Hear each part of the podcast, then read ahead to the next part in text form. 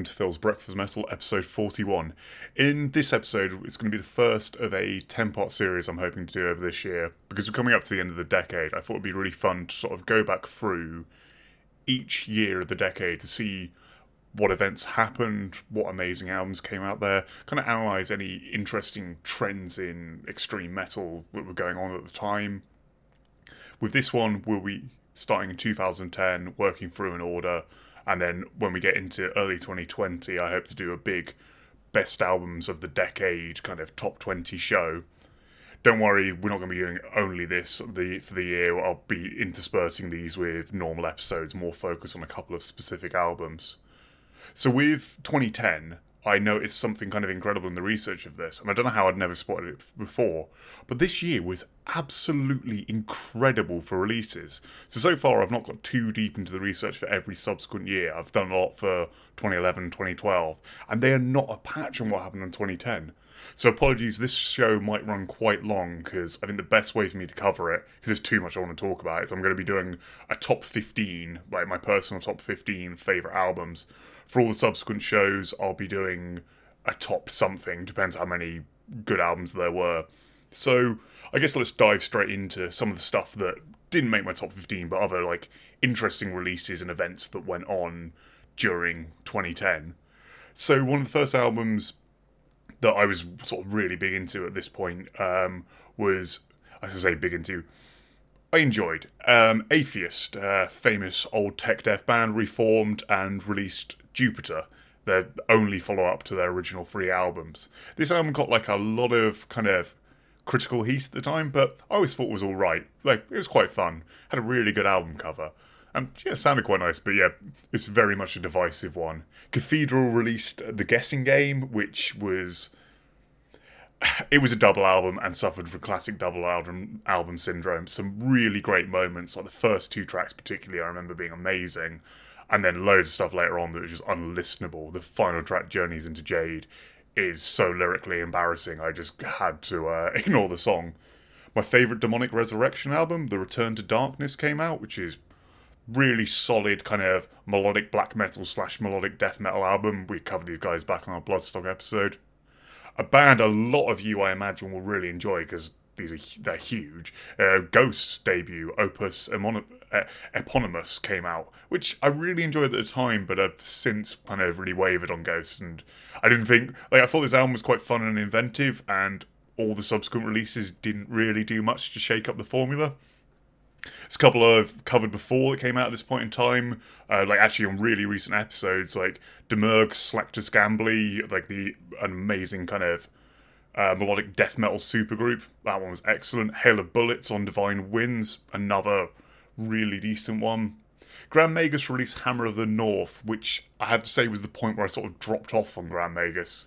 It, it's it's by no means a bad album. It just it wasn't Iron Will, and Iron Will is an absolute masterpiece. Um, sort of in the kind of more extreme camp, Hour of Penance released Paradogma, which is a really solid slab of like modern technical death metal. In Mourning put out Monolith, which again a very atmospheric um, but very accomplished death metal album.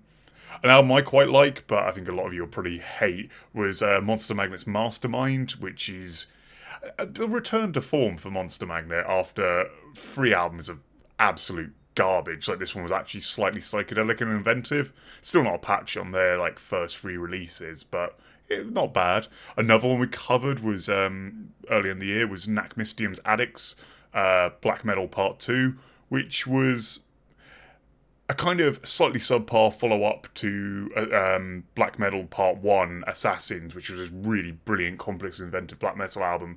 Addicts was far more stripped back, and it kind of it just wasn't as consistent, but had some really good stuff in there, and actually kind of tragic in hindsight because the lyrics are very much about uh, Blake's problems with his kind of heroin addiction.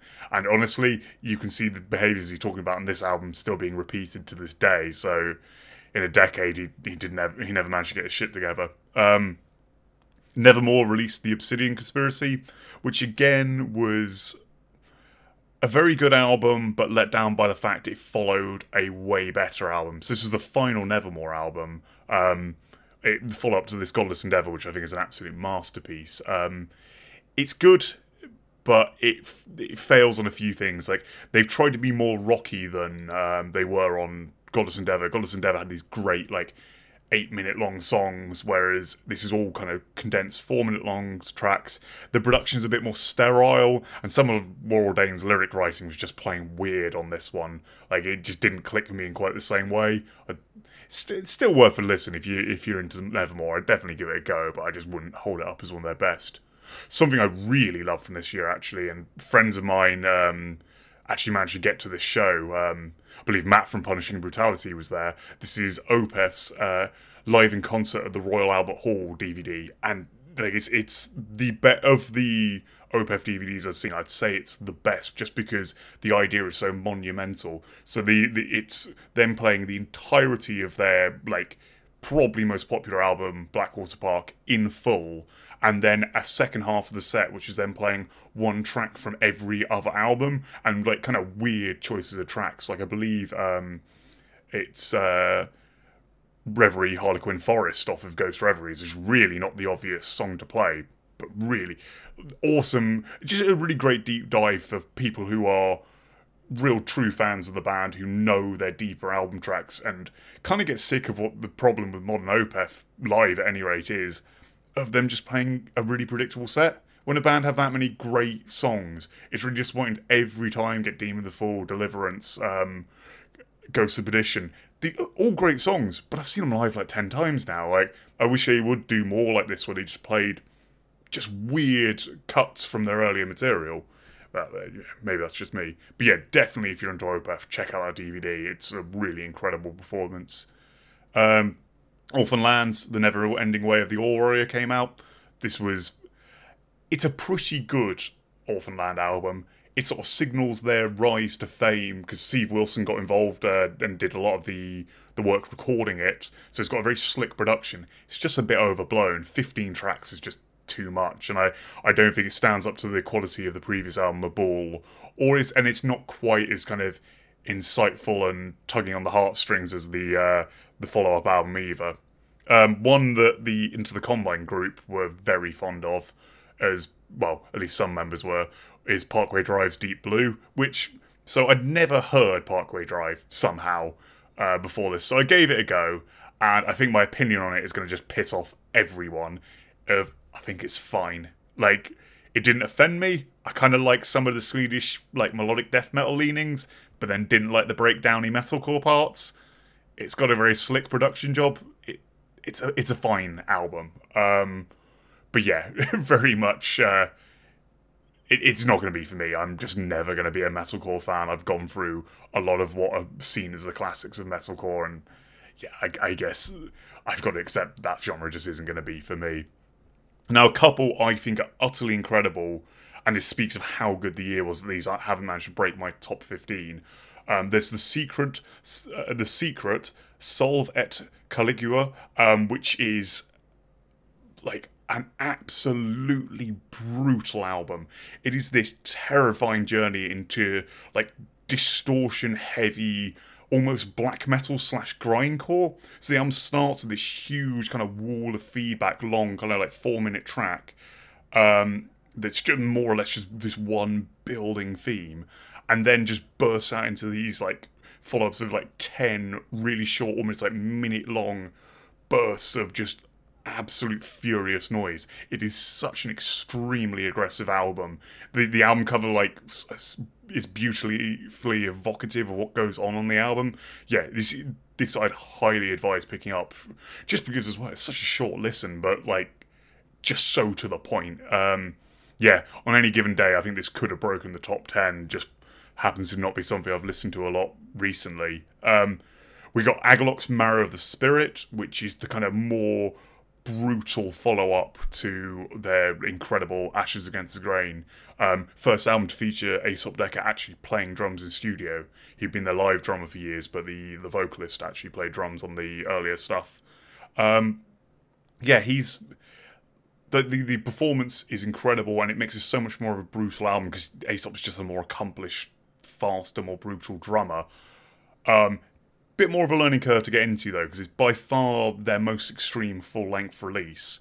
Um, we've got De Profundis, A Bleak Reflection, which is a great kind of melodic Death Doom album. Very long form songs, very impressively technical, incredible guitar solos, but tastefully done as well. And this really cool, um, like very high in the mix, fretless bass playing. Like really, like really quite dominating a lot of the sound. But it's just an in, like it's an interesting sound in Death Doom. I can't think of another Death Doom album with fretless bass and it's probably my favourite of the De Profundis albums I've heard.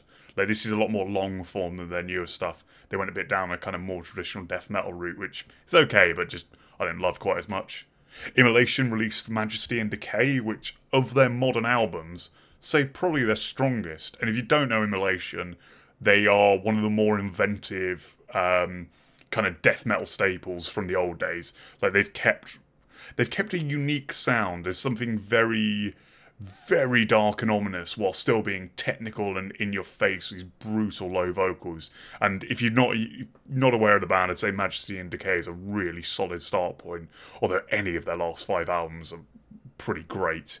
And finally, uh, one that's I'd be surprised if anyone's heard of.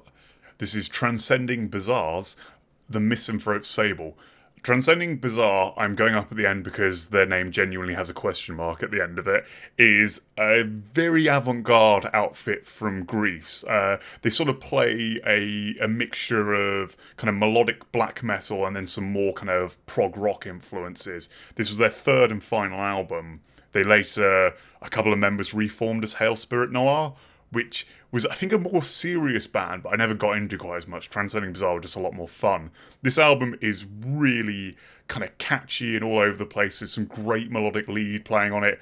Really, really weird vocal deliveries, including like choirs of children on certain parts. And it's quite a cool concept album as well about like sort of a like a human is born of infinitely high intellect and as such follows the only trajectory you could imagine someone of that intellect following in say a kind of more modern society of becoming an absolute impossible monster to try and right society's ills. It's it's a really fun concept, and there's some amazing moments on this album. It just drags a little in the middle. It's the only thing I'd say stopped it becoming, you know, one I really truly love from this point in time. But definitely worth checking out. And Transcending Bizarre were a really interesting little idea. There's some other very notable things. Sadly, we have like couldn't go past the this particular year without mentioning. Um, tragically, Dio, Pete Steele, and Paul Gray of Slipknot all passed away this year. Um, Dio, particularly, I remember like I think it was this year I had tickets to see Heaven and Hell perform with him fronting them at two festivals, and absolutely out of the blue, like truly sad. And possibly the most tragic thing about Dio's death was the amount of Dio cover albums that were released straight afterwards. Now, I'm going to jump into um, some of the, like, essentially my top 15 uh, albums of the year. Uh, the overarching theme of this, I would say, seems to be really interesting moves forward in avant-garde sound. Like lots of lots of albums came out this year that tried something that basically brought to the mainstream actually an idea that had never been done before. And you'll, I think you'll see what I mean when we sort of jump into this list. A couple of these are just bands doing something we have seen before, but just to a really fucking high standard. But there, there is a lot here which are like albums that sort of almost topped a weird subgenre and have never been bested since, all because they were doing albums ideas that were just slightly out there. So, firstly, I want to cover what I'd rate as the absolute best EP of the year, and possibly one of my favourite releases by this band, at least in terms of consistency. This was Fleshgod Apocalypse's Mafia, uh, released on Willowtip Records. So, Fleshgod Apocalypse have been going a little while at this point. Uh, formed in 2007, I believe 2009, their first album, Oracles, came out. So, if you're aware of them now, they've become this kind of orchestra uh, backed tech death band. Like, it's almost all their sound is built around this huge orchestral layer, completely synthesized, but you know, massive sounding, and with a lot of additional male and female, very operatic, clean vocals. Now, when they started out on Oracles, they weren't quite like that. They had, they were more just really aggressive tech death songs, very similar to related band Hour of Penance, but then with little bits of neoclassical stuff thrown in there, like songs would stop and you get a break of like um, some very fancy sounding piano playing, um, or you know, just a few little twists and turns like that. And Mafia kind of took up where Oracles left off, just but just honed the sound. They got more technical, more aggressive, more complex.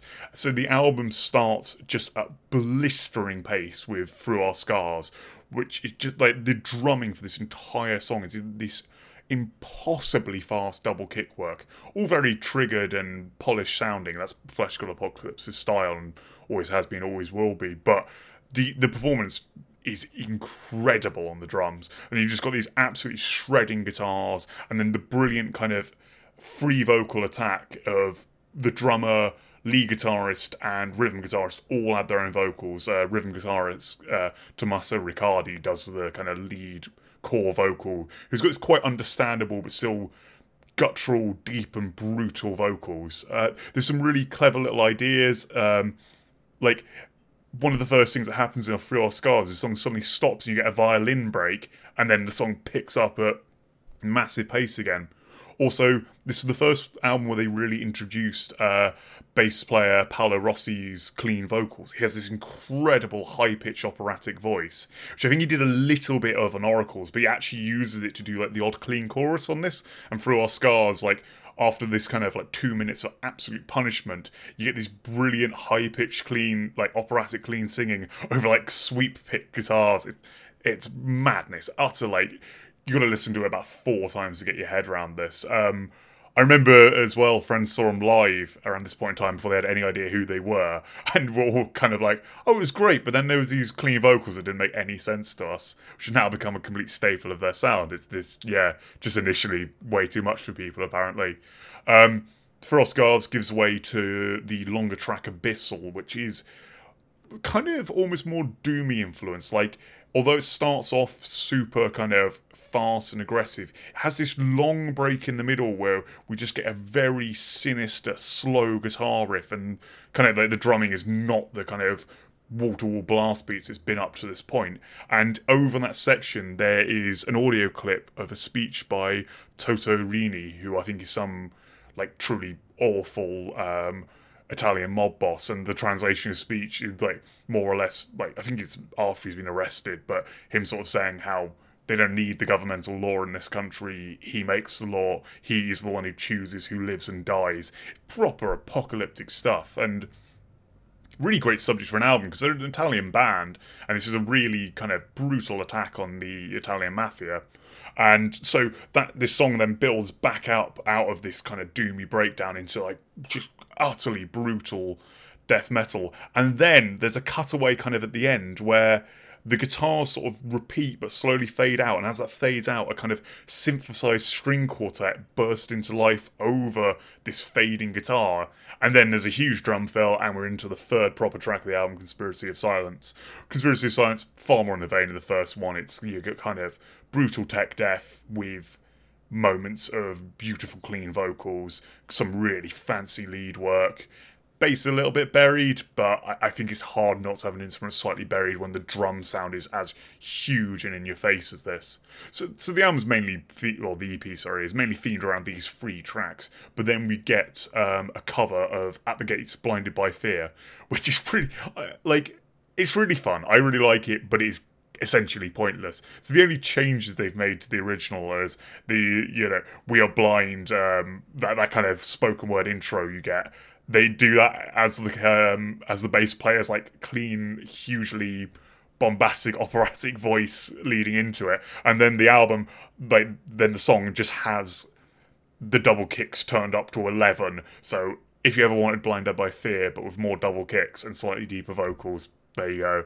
And then the EP ends with a three minute outro uh, of Mafia, which is much like how Oracles ends, just a piano, like a piano piece outro played by Francesco Ferrini, who is at this point not in the band, but would later join the band as a full time member on the next album. It comes out next year, actually, uh, 2011. Um, as the guy who's mainly responsible for programming the orchestral parts and adding his own actual real piano parts. And one of the rare times I've actually seen someone bringing a piano out with them on tour.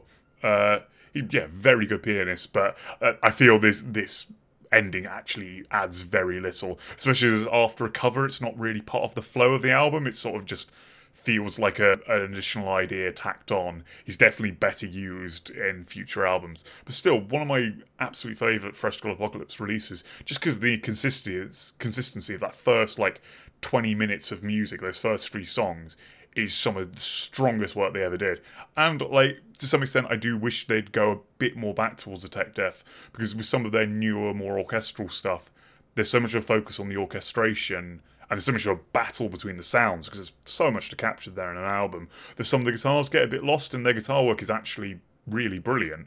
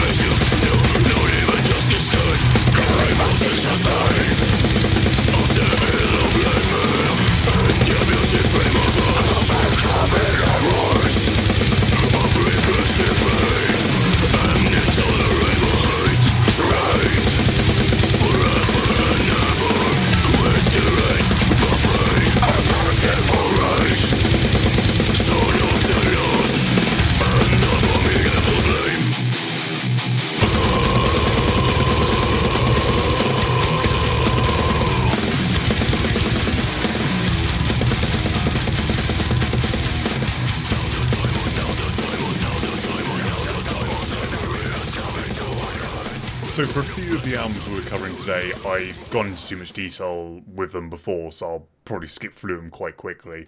So, number 15 on my top 15 of 2010 is The Mead of Asphodel, The Murder of Jesus the Jew. Uh, me and Rob covered this one, like, although we covered the follow up in more detail, I think we kind of largely went over the Mead sound, so I'll be fairly brief about this this is a weird ass album. Like it's very inventive, avant-garde black metal with some incredibly out there influences. Like one of the songs generally breaks down into what I can only describe as like Monty Python style song, like in the middle of this really raw, uh, all over the place black metal.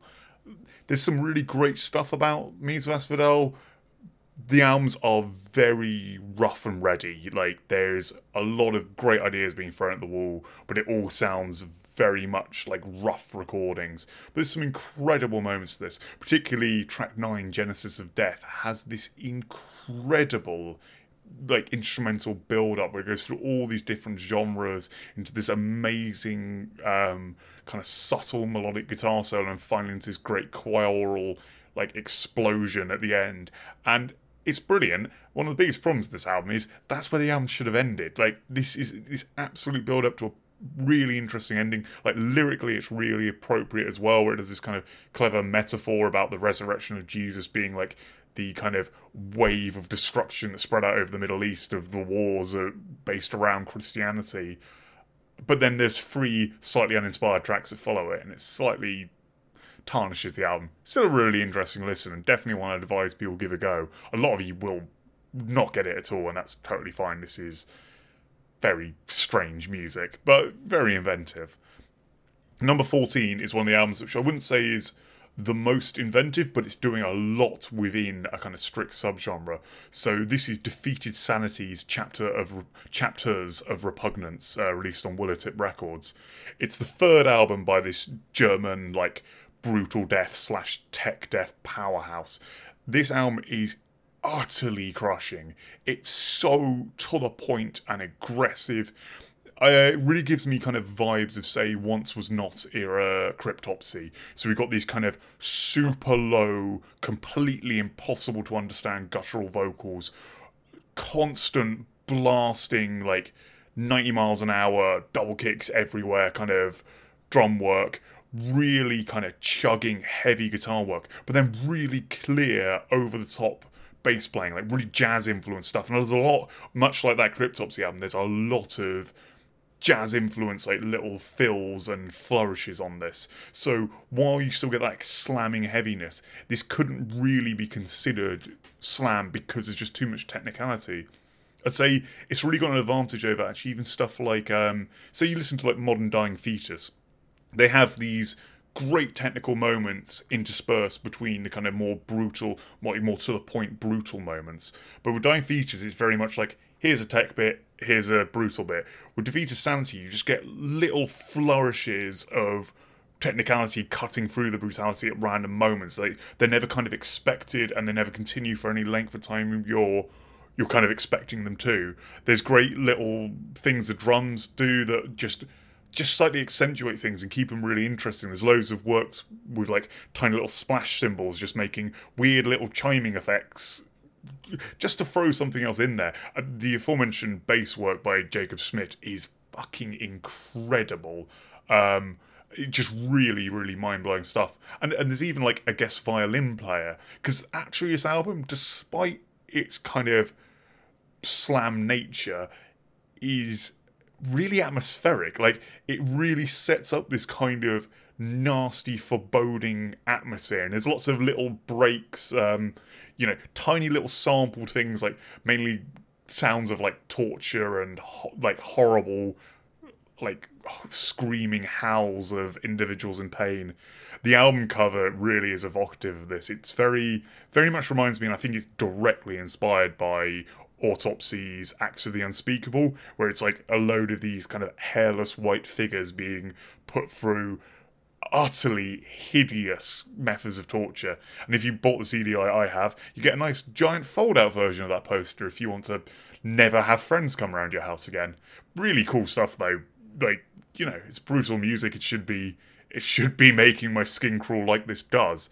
Yeah, it's a very short album, only half an hour long, and it's perfect. Like it's just so to the point. Nine tracks, are all about three minutes, are all just really, really contained. There's no excess fat on this at all. The guitar tone is just perfect because it doesn't do that tech death thing of being too polished. Still a bit muddy, still a bit horrible and nasty, and everything about this just just has enough nastiness to make it a really brutal, bleak sounding album.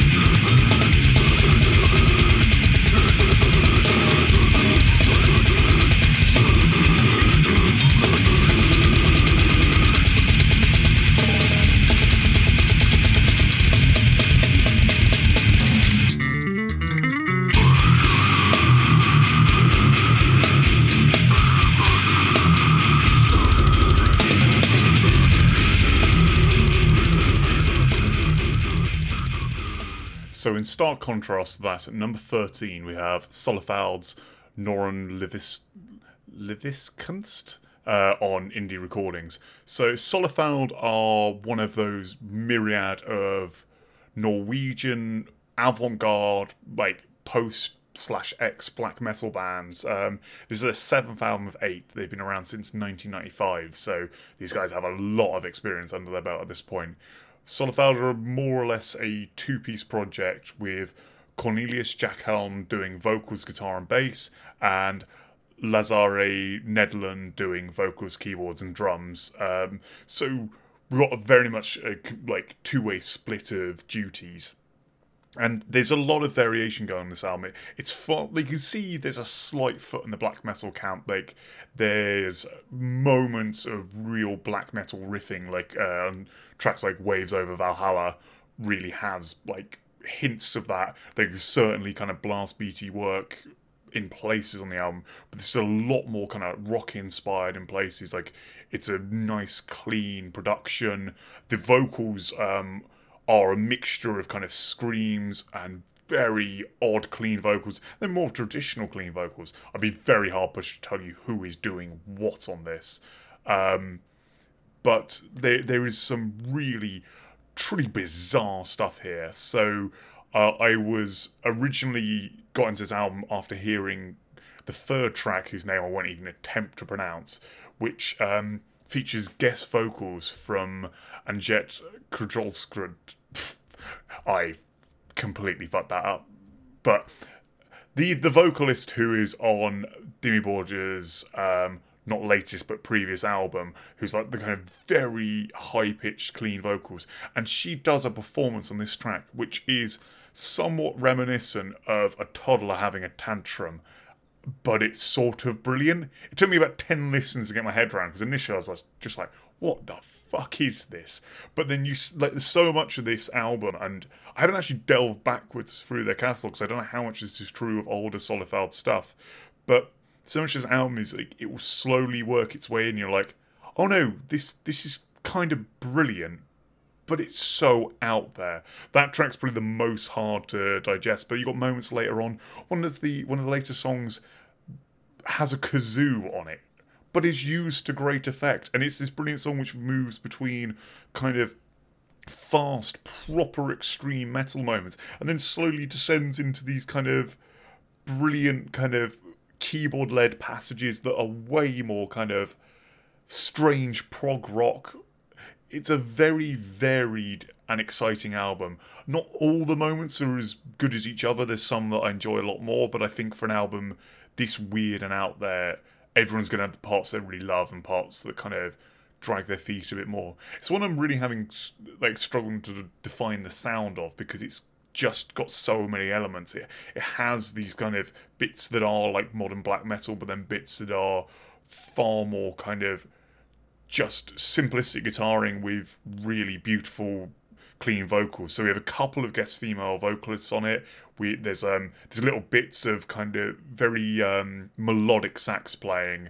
And actually, so this is going to be a running theme of 2010. This seemed to be the year where saxophone got properly accepted into the the metal mainstream. And like you look at, uh, say, our our lists of the great albums from 2018, sax was just such a huge part of it. I mean, you like Rivers of Nihil got huge off of that really cool sax work in their latest album. But it's it's albums like this where people were really experimenting, and a lot of it in Norway. That I think really paved the way for this, and it, it's brought some really interesting developments in the genre maybe Solefald weren't a big thrust of that. I don't think many people know this band all that well. But this is a really solid album. It's ten tracks, and they're all, they're all these kind of smaller little experiments. Like there's some that don't work as quite as well as others, as I say, but they're all kind of quite unique ideas. They all have quite a unique atmosphere. It's a very varied and interesting album. It's a bit under an hour, so it doesn't outstay its welcome. Um, these guys do, despite being a two piece, do perform as a live act. All the members of it in vain, I think, are essentially their live backing band. They often play live as a six piece. And the aforementioned kazoo is used when playing uh, Vitets vidd i verdi, which is absolutely incredible track. I think probably my personal highlight of the album. But I'd highly advise going and checking this one out just because it's so bloody out there.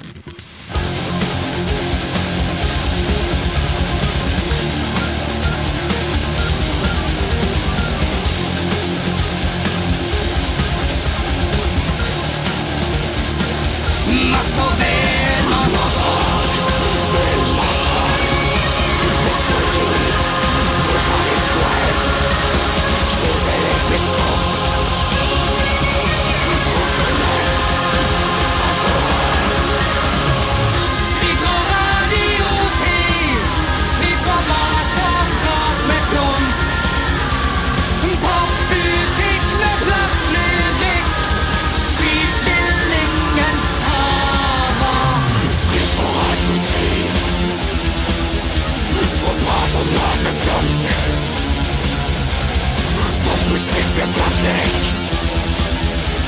Schwitzelingenhaber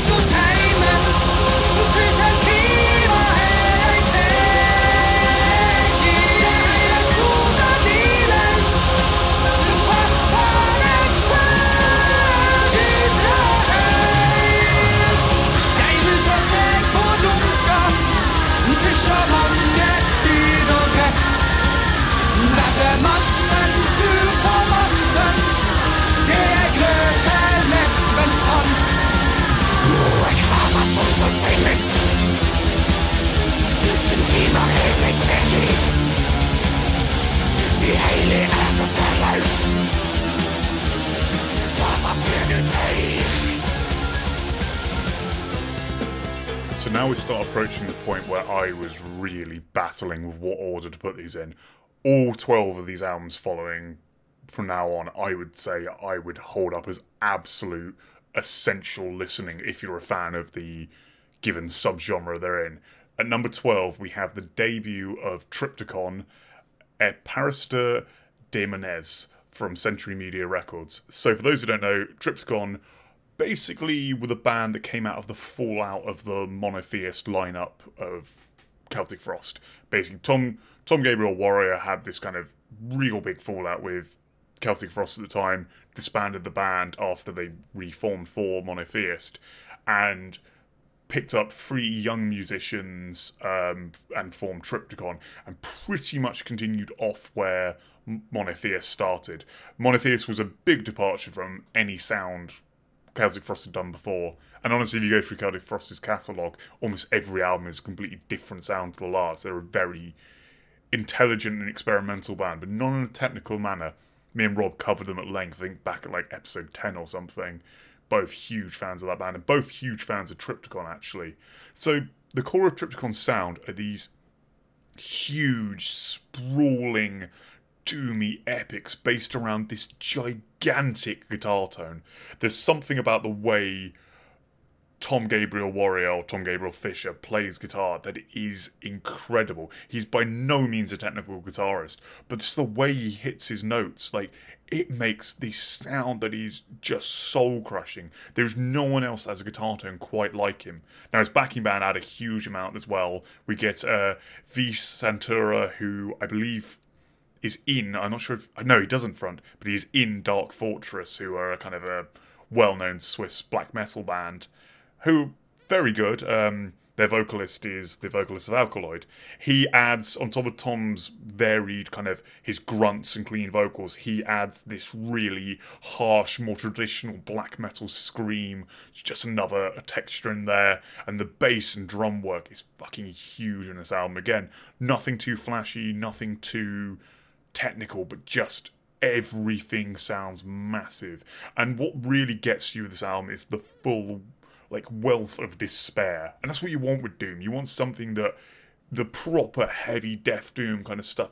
You want something that makes you just feel utterly crushed, like plowed over by this like steamroller of emotions. There is so much so much like soul and passion and everything going on here. The lyrics seem to be this really deeply personal, um, but very poetic uh, works by Tom, like Abyss Within My Soul, My Pain, The Prolonging, all seem like these hugely personal and just very upset bits of work. Like, this is an album that really takes his time as well. So it, it starts with, I think it's about three minutes before anything comes in beyond just this one really hefty bit of guitar work, which starts out with this long ring distortion thing that brings up into a riff. Then the drums and bass comes in, and it all just gets a bit more.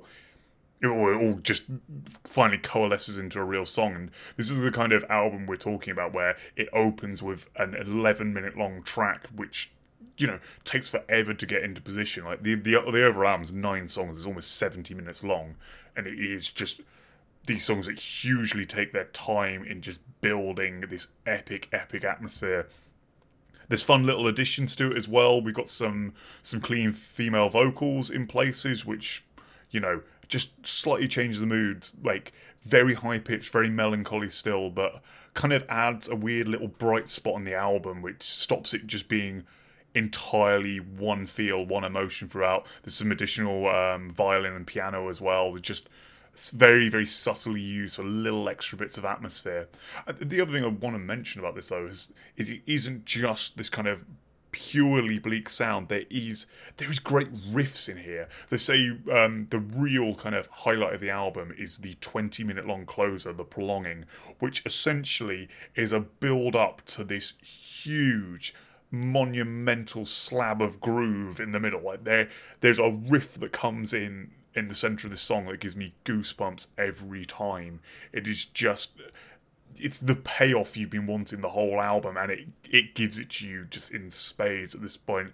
And while the whole lyrics are this like completely over the top dive into Tom Warrior's hatred for someone, this like sort of how it's saying his life will progress because this this character he hates is failing. It it is so visceral and angry. Tom's vocals are incredible throughout this album. I love his delivery, his very unique scream. It still features, you know, his classic I can't do the noise, but you you know the the Tom Warrior noise. Um, but then like he does these more kind of like sort of clean to spoken word bits, which really add another another texture, another tone.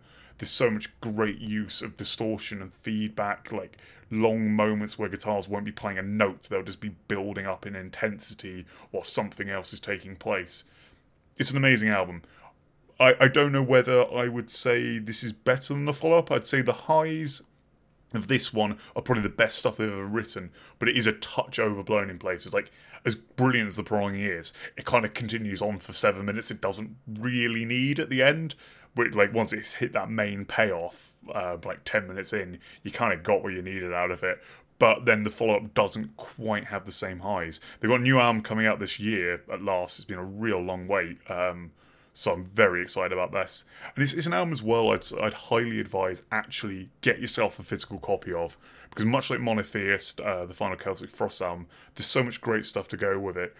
It's a cover artwork done by the legendary artist H.R. Giger, who actually became a close personal friend of Tom's because they are both incredibly weird, depressed men. Um, Tom Warrior actually read a eulogy at uh, Giger's funeral. Um, but yeah, the the package is amazing. So the cover the cover art is this beautifully twisted, complex Giger piece, and then each song, um, like each page of the lyric book has details about the song where you've got the lyrics and you've got all the personnel involved in it. Like so, there's a lot of guest musicians throughout this album, and then a a kind of a little piece written by Tom about where this song came from. So you can see kind of how deeply personal this is, and it just really works to to accentuate the um, the feel of this um, this album.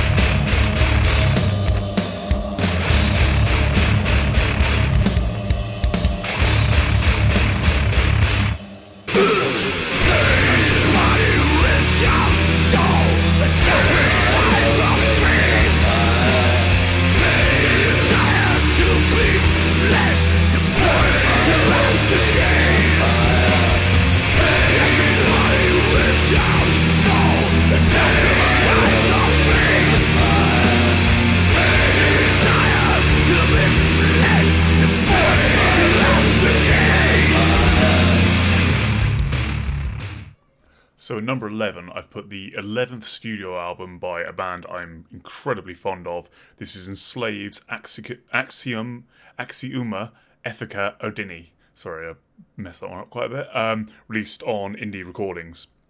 This um, album very much follows in the vein of a lot of previous Enslaved albums. So, Enslaved have been around since like the very early 90s, I think formed about 91 and have been massively influential since their demos. Although I think because they were never quite as involved in any of the controversies of a lot of the Norwegian black metal scene, um, they never quite got the acclaim your Darkthrones, Mayhems, Emperor, etc. have.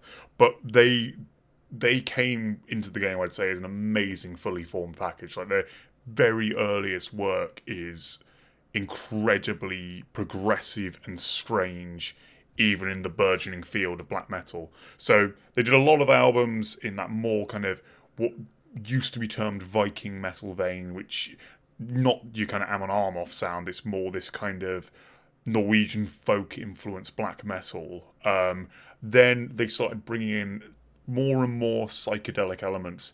And then around um, around the time of their eighth album, Isa, the lineup solidified. We'll have the same lineup for about six albums after that point, and this sound sort of came together in this kind of avant-garde, progressive black metal. And they sort of follow in a very similar vein from Isa, I'd say, all the way through to RIITIIR in Times. Even the latest album, E, still very much in this vein.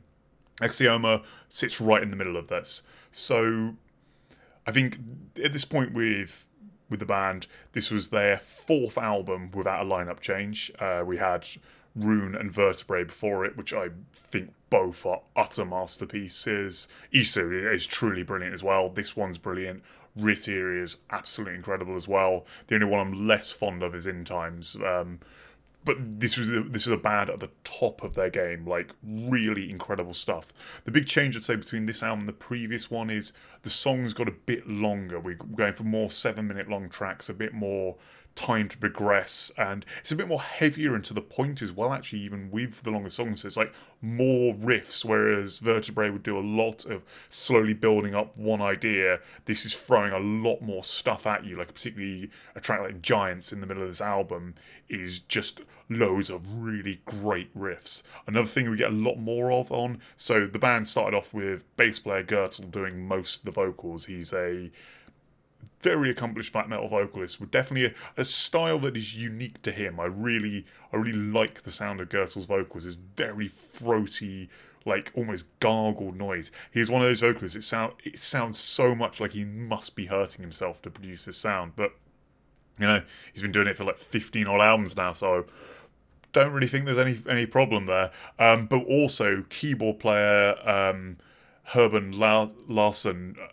Herbrand Larsen uh, does a load of extra clean vocals, and he becomes more and more a big part of the band. Like on this album, his clean vocals in almost every song. Like the vocal work is almost split directly in half. So we have a lot of change offs, or you have a heavy riff with Grutle doing vocals, then a um, a lighter riff with Herbrand doing his vocals on it. Um, guitarist Ice Dale gets a bit more in the picture, whereas on previous albums he's had like a solo per album. On this album he gets like a bit more time to shine, and Ice Dale is an immense shirtless show off, but he can write a very good solo. If you go back to say uh, Ground from the previous album, the solo in that is utterly beautiful. It's one of my favourite guitar solos I think I've ever come across. It's it's fucking incredible. This album doesn't have any solos that are quite that brilliant, but they're really good.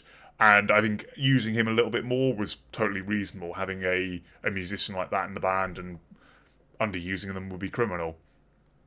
The real highlight for me of this album, though, is and and of a lot of their stuff um, is drummer Cato. Like his performance is incredible. He is such an inventive drummer. His fills are so memorable. Is you know it's got that real kind of late, late sort of middle period Opeth vibe where you just the drum performance alone would make a good song. Like I can just listen to him endlessly. Shame he's actually quit the band now, so I, I have no idea what that's going to do to the sound. But you know they've survived lineup changes before, so.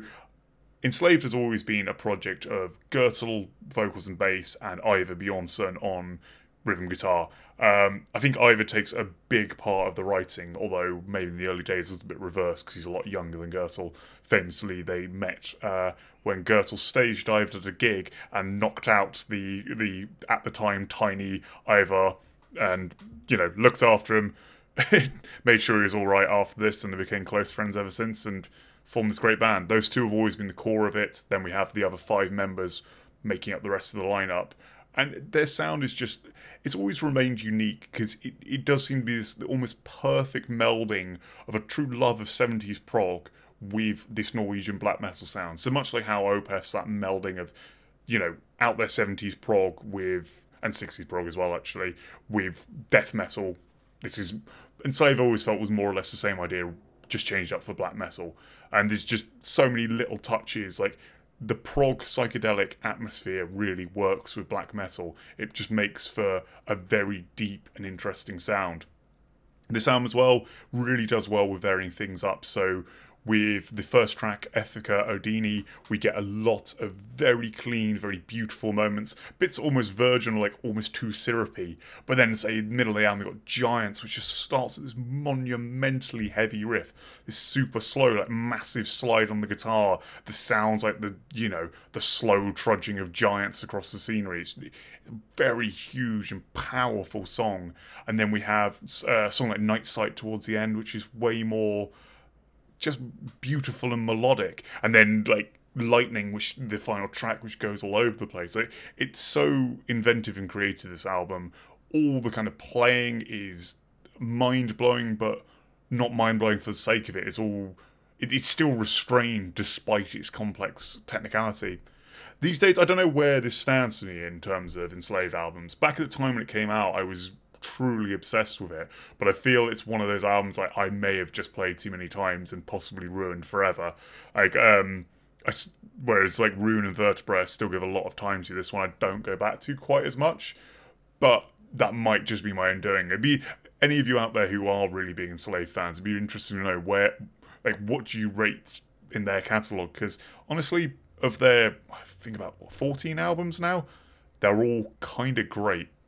Uh, the mix is done by Jens Bogren, who just the guy has done so many albums now, and you you know you're going to get a solid job out of him. And it, this album sounds beautiful. It's it's very clean and clear without being overproduced. It's still Enslaved always somehow managed to capture that feel of a band playing live. Um, which is what you want because they, do try and pull off a lot of their music live. Unfortunately, I haven't got to see them headlining that many times, so I kind of get the same tracks every time. But yeah, they they it feels like any track in this album could totally be reproduced live. The keyboard works really good as well. It's it's very much engaging the best of that kind of 70s keyboard work, which just subtle, interesting tones that just add a bit more to the guitar work rather than, you know, that kind of over the top Symphony X power metal, like how much can we whittle on this Casio keyboard tone? Another thing that's like a, a real standout about this album actually is I feel Grutle's vocals have come into their own. They're really they are so much more brutal and heavy on this album. He's doing a lot more low low work, whereas previously he's always kind of been the higher register.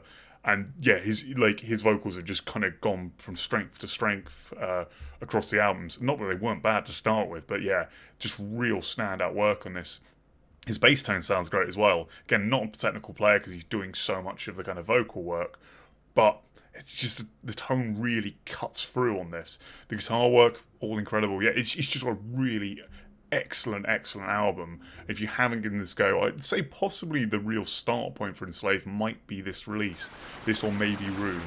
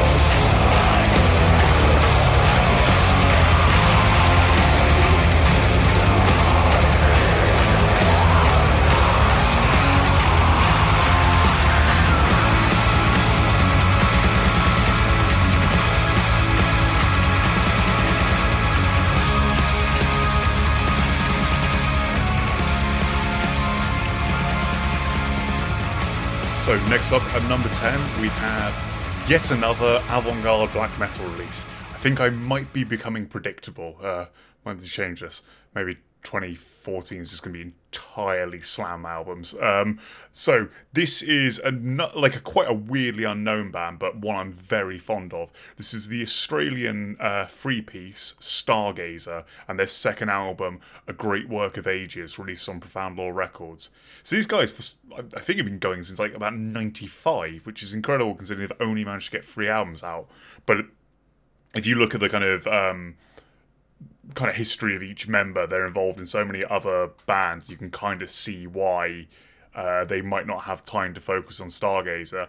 So Stargazer's kind of unique take on black metal is it very much sounds like a power trio playing live. So we've got bass guitar and vocals uh, done by he calls himself the Great Righteous Destroyer. Um, guitar and vocals by the Serpent Inquisitor, and drums by Selenium.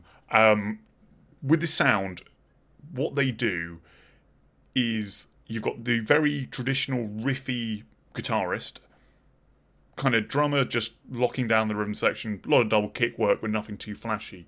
Then ridiculously guitar bass. Like the bass guitar in this is right front and center in the mix and doing incredibly complex, interesting work throughout. The guitar gets moments here and there to shine, but mainly it's all about this lead bass with the guitars just playing the riffs. And the riffs are quite quite standard black metal, but the weirdness of the bass playing and the way the bass playing is used really I'd say elevates this into being something totally different. Also, just the idea of black metal with a single guitar is very rare these days. Like, I don't think any of the other black metal bands we're covering use just one guitar throughout these songs are quite condensed and to the point. It's like an eight track album, under 45 minutes. Like, it's just a load of cool riffs, awesome, like, kind of verging on shreddy, but very melodic bass playing and both the guitarist and bass player introduce their own vocals into the mix.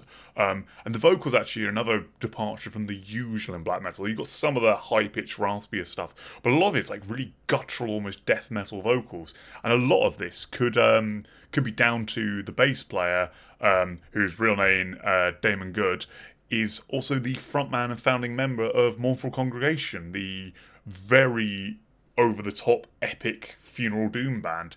Like Mournful Congregation's Book of Kings is one of those ridiculous albums that has a 30 minute long song on it.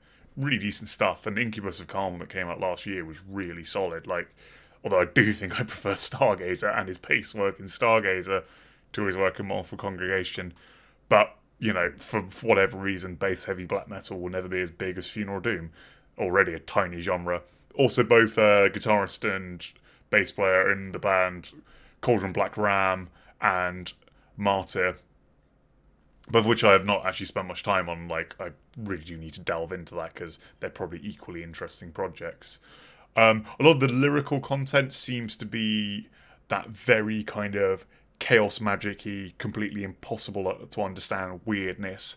The the song titles are incomprehensible to me.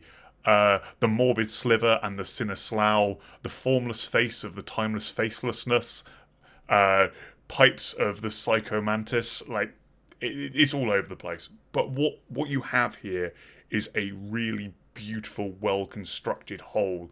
The the songs have a lot of variation despite their short kind of nature. Uh, say the aforementioned pipes uh, has this amazing breakdown in the middle where uh, a lot of the heavier riffing gives way to this like gentle, clean tone guitar and this super melodic bass solo. But that that's all then built up back into like proper blasting black metal fury. It's a really, you know, all over the place, varied release. It's got this lovely kind of rough and ready tone to it. Like the guitar is, the guitar really does just feel like a live guitar. Like I wouldn't be surprised if this album was recorded with the three of them in studio and then just had vocals overdubbed. I, I imagine there's a little bit of overdubbing of a second guitar, but none of this album would not work live as a free piece. Sadly, them being Australian, I don't think I'll ever actually see this band perform live, and nor will many because it's a nightmare trying to tour the Europe or uh, or America for Australian bands, especially ones as kind of unknown as these guys. in terms of their catalog, I, I, I find it hard to place actually because the the first album, uh, "Scream That Tore the Sky," is brilliant, but even more raw. And then the the follow up to this is more polished, but and possibly more creative. They all have really cool album covers as well. Like there's like this one's um, a lot of stuff based around uh, that kind of nautilus uh, winding shell shape. Uh, like there's just so much cool stuff. This band, like the imagery is incredible. Oh yeah, the follow up's called "Emerging to the Boundless," so more of impossible kind of chaos magic kind of stuff, but really cool and interesting. And they they've got their own take on it. These guys don't sound like another band, so I'd definitely give them a go. The thing to remember is gotta listen to them on speakers with good bass because unfortunately the way this is mixed with being so bass guitar heavy there, I remember there was a rip of it on YouTube ages ago I found where it just sounds like shit because it's got no bass in it, and like with that element taken away, it, it, the sound kind of falls apart, which is interesting and might be why bands don't rely on this sound more often because it doesn't survive shit speakers, which you know most black metal can get away with because of its kind of raw nature, or even actually Enslaved we previously covered can get away with that because it's so beautifully polished. And even if you lose a bit of the low end of it the kind of the kind of keyboards and guitars carry those albums so nicely whereas the guitar doesn't carry this so much because it is a backing instrument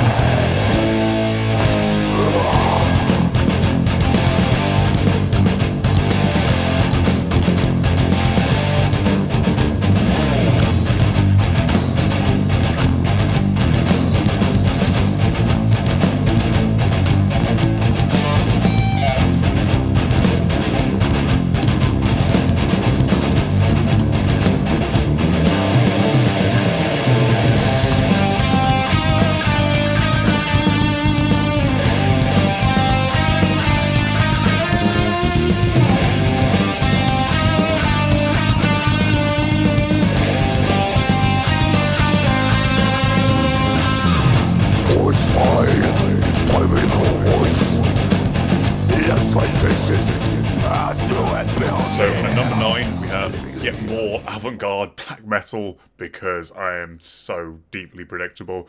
This is Ludicra's The Tenant, released on Profound Lore. So Ludicra are kind of one of those bands that are like a super group in hindsight. It's um I think mainly written by John Cobbett of of Misfortune, Vhöl, uh, ex Lord Weird, Slough Feg. Um, on drums, we have Aesop Dekker of Agalloch, um, before mentioned actually, his second sort of appearance in this uh, this sort of summary of the year. He's a very busy man. Um, Ross Sewage on bass, who's known for his work with Impaled, um, Exhumed, and many other kind of death metal bands, but also live bass player for Wolves in the Throne Room, and the lineup's completed by Laurie Sue Shanaman on vocals and Christy Cather on guitar and a little bit of backing vocals. Strangers is one of the rare projects where Ross doesn't do his trademark toilet vocals, that really low, super guttural bellow, because it probably wouldn't fit here.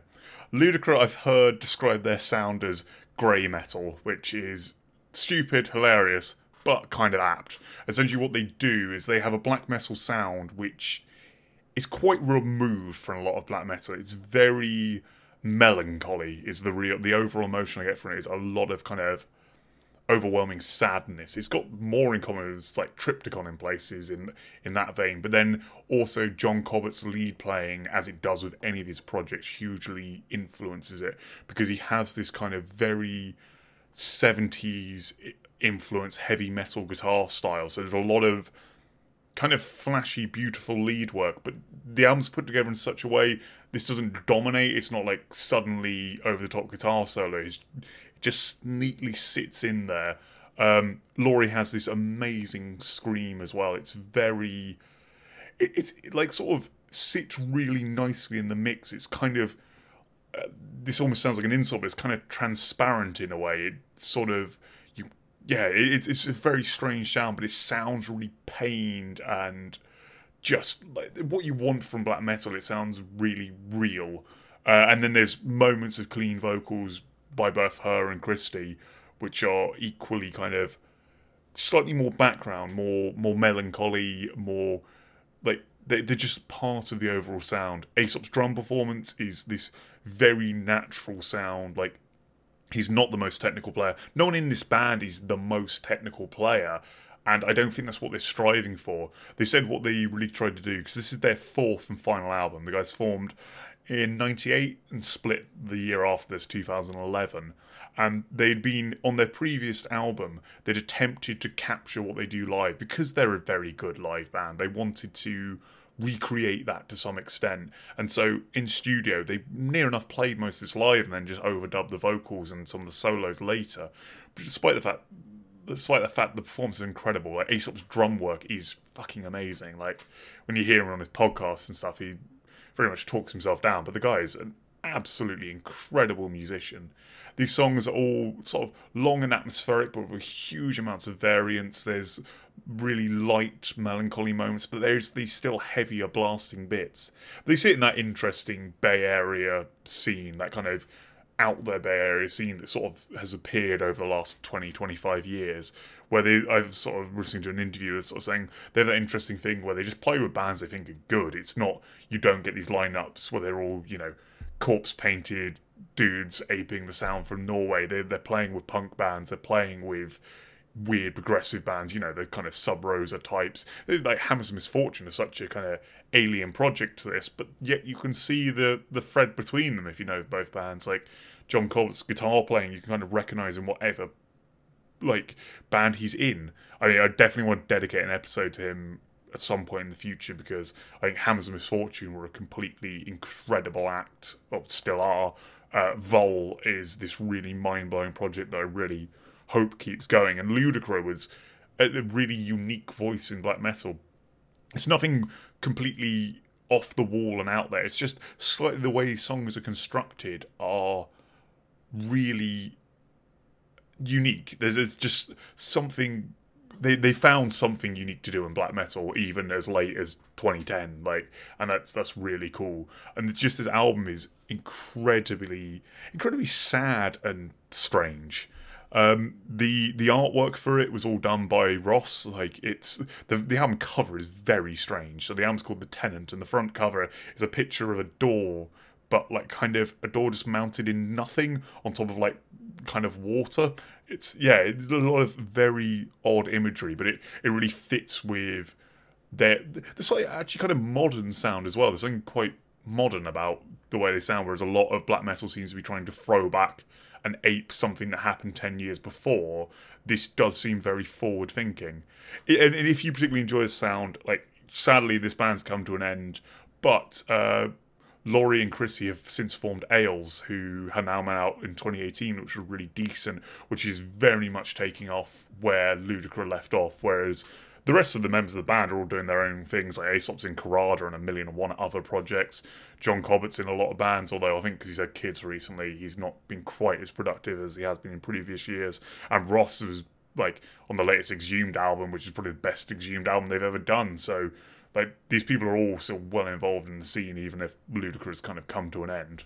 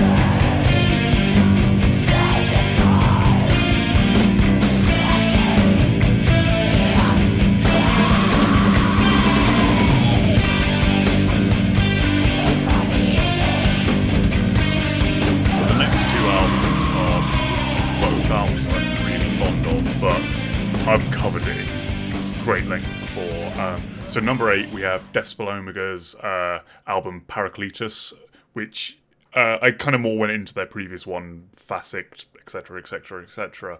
Paracletus was really good because where the previous one had been this great sprawling, impenetrable, evil sound, in this they kind of focus down. The songs are more more catchy, to be honest. Although I kind of played one of these when I was on Into the Combine trying to get Young James into black metal. And in my head, it's really catchy and kind of to the point and memorable.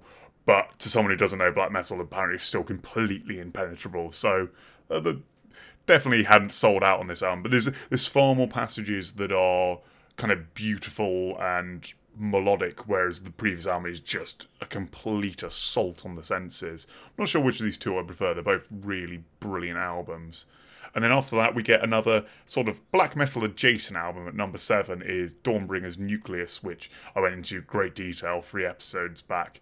This is um, uh, an amazing project where essentially one guy has put together this sound that is sort of tinge of black metal, but essentially kind of really out there, progressive heavy metal, and got this really kind of cool old school vibe to it while still being really clear and just just inventive. Like it's new and inventive while aping the old days. I don't know quite how it works, but yeah, it's an incredible album and, and one although I got into back when it came out in 2010, I still play so much to this day. So, moving on to number six, something that has absolutely nothing to do with black metal at last. Uh, this is actually, yeah, some of you might be surprised I put this quite as high as I did, but personally, this album definitely had a huge effect on my life, and I really do love this band, even if I'm not as into their newer direction. This is actually the debut by the British band Haken, uh, Aquarius, released on Sensory Records. So I got into Haken back when their demo uh, Into the Fourth Dimension came out, or Into the Fifth Dimension, one of those. Um, and the demo was this really cool but all over the place. Like it sounds rough as fuck, and all the songs are like almost this cut and shut thing of like. Here's a bit that sounds like Coheed and Cambria. Now here's a bit that sounds like death metal. Now here's a bit of circus music. And it's just like loads of these unique ideas kind of jammed together, but in a way where it's still just about flowed. It was really interesting and all over the place. Like great fun album. Then Aquarius, like I think they sort of said they were going to record a lot of ideas from that demo, and then decided none of it was good enough and basically threw the whole thing out. Although Haken and the retrospective EP actually reimagined a lot of those songs from the demo since, because obviously the fans like me really loved it. But with the album, they completely try and make this together sound. So it's this huge, sprawling 70 minute long epic, and in true prog rock fashion, it is a concept album about some parents who give birth to a mermaid and then have to let the mermaid go, and then it's a concept album about a mermaid. I mean, it's so ridiculous, so prog rock, and so brilliant. So at the time, I think I'd always described Haken sound to people as essentially is Dream Theater, like modern Dream Theater, if they focused on melody and songwriting rather than doing those extremely technical, extremely pro- progressive, extremely boring solo sections. You know, those bits in the Dream Theater song where the keyboard and guitar will whittle back and forth for like seven minutes. Haken, while they do have solos, they do have fancy keyboard work, there is a lot more focus on riffs and great big building songs, songs that go through hundreds of strange avant-garde movements but then come back to stuff that's like a catchy rock chorus so the the lineup is they're six piece uh, ross jennings is just the vocalist then we have Richard Henshall uh, on guitar and keyboards live he does both. So we have an interesting thing there as well where like some songs are more guitar focused some are more keyboard focused. Charles Griffith playing guitar as well, Diego Tejeida playing keyboards, so two keyboard players or two guitarists depending on which bit of the song, bass player Tom McLean, and drummer Ray Hearne, who I think is literally only on this album. Incredible drummer though, he hasn't done a lot else since. So they were formed from Tom and Richard, both came from To-Mera, who are kind of an interesting female fronted progressive metal band they're I, I don't find them quite as exciting as Haken, but they're definitely worth a look.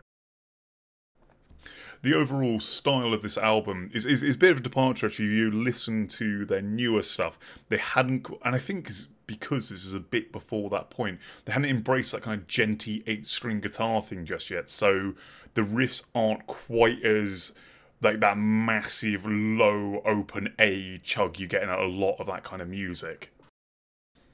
The album starts with The Point of No Return, which is this really great build between these big atmospheric, like keyboard and piano passages into these more riffy elements, and it has like a breakdown in the middle that goes all kinds of weird with each member of the band doing a mini solo section. So there'd be, I think it's like guitar solo, keyboard solo, bass solo, drum solo, but in it's like they get a bar each to shred and like repeat that for a bit. You get some fantastically fancy bass work in that, and like the keyboards go just off the map weird.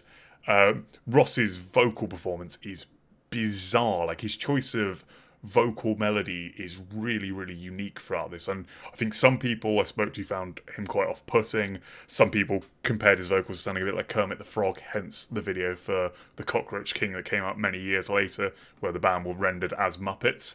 Um, the drum work again much like enslaved is the real kind of center point of this of being super inventive full of really fancy fills and just great grooves and just really locking down this immensely complex beast that is is Haken. Also, there, there's these kind of fun departures as well where they will suddenly get super heavy because Ross has actually got a solid death metal scream. So, like in the middle of Screams, the second track, the the song starts so kind of joyous and just completely stupid cheesy. And then then this really like dark keyboard passage happens and he does this really brutal scream over it and then it returns to the kind of cheesiness. Um we get songs like aquarium which is like the slow really gentle build into this really big fancy solo section in the middle, which uh, my sister once described the solos as being written in the scale of cheese, because I think they just essentially keep changing up key every time round, and it gets more and more silly and over the top. But it's such flashy guitar work as well. It's it really brings a smile to the face. In the middle of the album, we have Eternal Rain, which I don't know if it ever was, but would be the obvious single of the album. It's like it's under seven minutes, and it's far more kind of verse, chorus, and then cool middle instrumental section. Then we get Drowning in the Flood, which is kind of a nod to where they might end up like with their sound of it. It's far more kind of low chugging riffs. Like there's loads of kind of it's more of this heavy groove, which would probably sound better if played on eight strings, which I don't think they were using at this point in time. Um, and then that that gives way to a a long solo, you using the band's namesake, the Haken Continuum fingerboard, which I don't know if it was invented by, but I think Dream Theater's keyboard player Jordan Rudess uses one of these, where it's like a it's like a keyboard with no keys. It's just like a a kind of flat touch screen essentially, so you can slide along it and like essentially slide like you could on a fretless bass or fretless guitar. And it, it's a weird sound, but then you do this thing they did, and they did this on the demo for one track, much like uh, Dream Theater's "Pull Me Under" cuts to nothing suddenly that song suddenly cuts to nothing. And much like Pull Me Under, it's really annoying. Like, I don't get why any band would do this. Like, the, the harsh cut, just, even when you know it's coming, doesn't sound nice.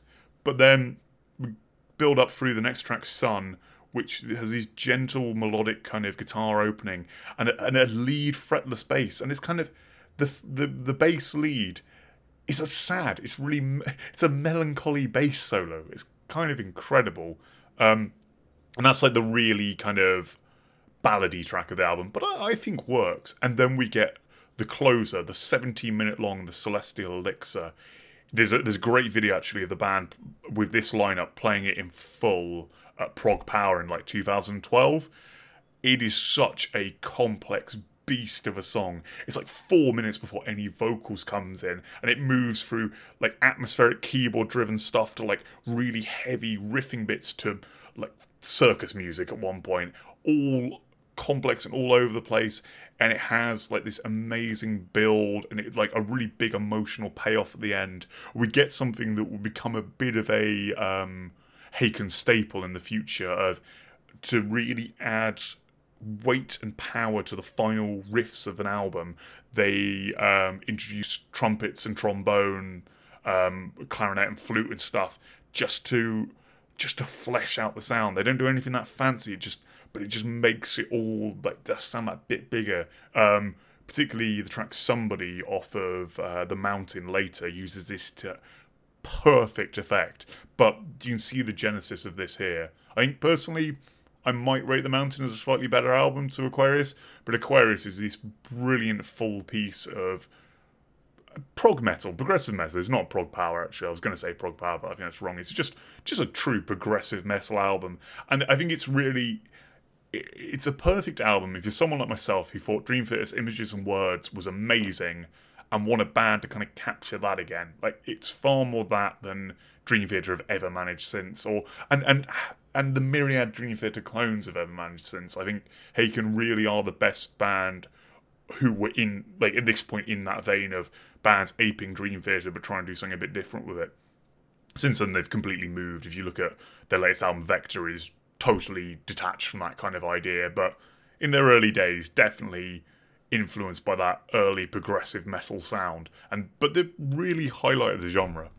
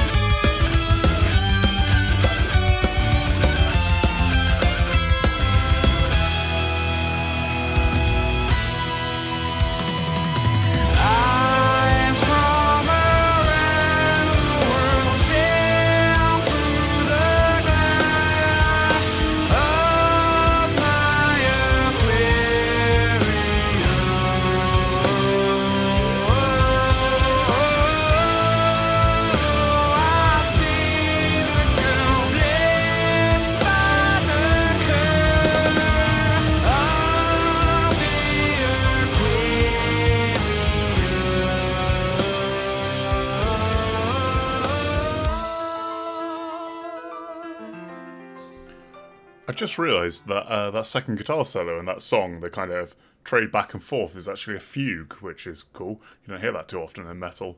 So, number five in this list um, is one I think many of you would say probably the absolute defining album of the year, and it needs it's fucking incredible. Like honestly, in these last few, these are all monumental albums. This is Watain's fourth full length, Lawless Darkness, released on Seasons of Mist. So when this album came out, Watain had been going for quite a long time. They were a well-established force in metal.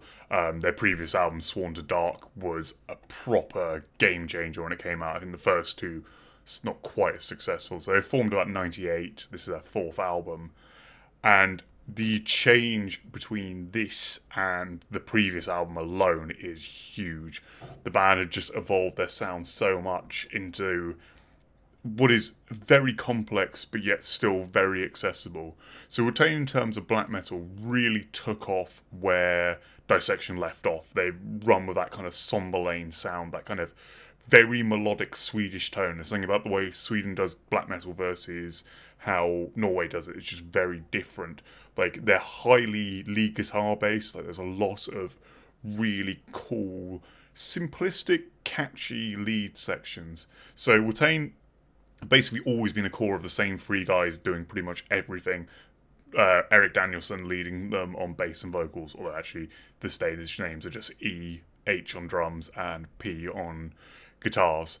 Um, and what they do is this really accessible but still epic sounding thing. Like they're very riffy as a band. Like really catchy. The vocals are very clear and audible, but still harsh and with a real attack to them. Their whole presentation is beautiful. Like the album cover is this amazing, like dark spiral of like kind of it looks like almost hand drawn kind of work, but it's really almost hard to look at complex image of chaos. The and, and the the lyric booklet is filled with more and more kind of cool additional imagery is definitely one that would be cool to get giant vinyl of. Um, and the the album moves between like basically really almost like mosh parts, like kind of. This is this is not a black metal band that if you saw live you kind of stand at the back and be like oh yeah yeah that's cool. This is a band where you'd be you know you'd want to be at the front like really participating in a pretty like violent over the top gig. And if any of you have seen Watain live, like they really inspire this kind of thing. Like to, to my mind, especially at the time, sort of I, I, saw them live around this point for the first time.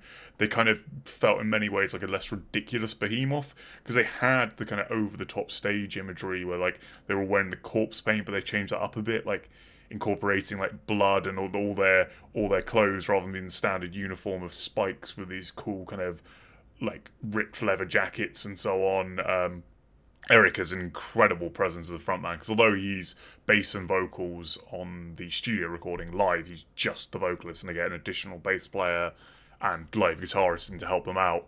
Um, and then it's just candles everywhere. Like the you know you go to a Watain gig and it's it's hot. There's so much kind of fire on stage.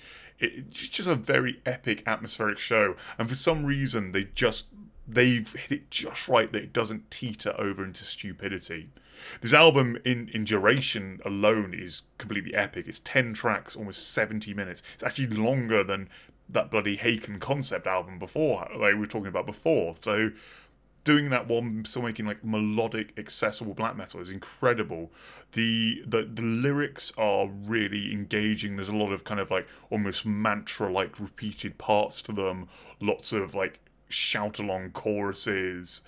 Uh, there's moments of real melodic beauty and then things that build into kind of explosions of fury. There's there's um, definite reverence for old heavy metal in here in a lot of places, um, and actually old goth in some places to the point where we have a very brief guest vocal section from Carl McCoy of Fields of the Nephilim um, on the final track Waters of Ain.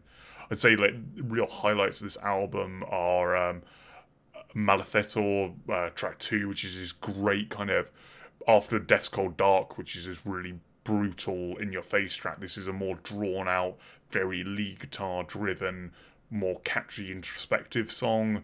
Um, There's the instrumental Lawless Darkness, which like goes all over the place and features a guest solo from SL of The Devil's Blood, who sadly uh, killed himself not long after this. The Devil's Blood will release their um, full length thousand Thousandfold Epicenter, which we've covered before, soon after this. And the, those two bands are very interlinked despite the kind of difference in genre.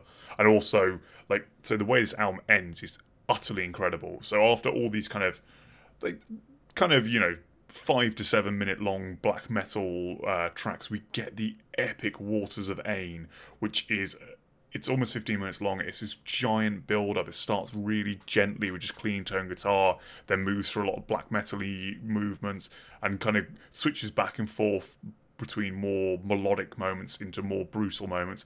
But essentially, this whole song just builds up to this massive, like, four minute long guitar solo by SL where he just like lets loose in this beautiful melodic way. They do great stuff as well, where rather than you know blasting the whole way through it, the drummer gets more intense as it goes on. It's a great bit halfway through the solo where the double kicks suddenly come into the fore, and it just makes the, makes the guitar sound more impressive when it hasn't actually changed up all that much. And I just love the idea of doing an album where it's essentially all a build to this final monumental moment.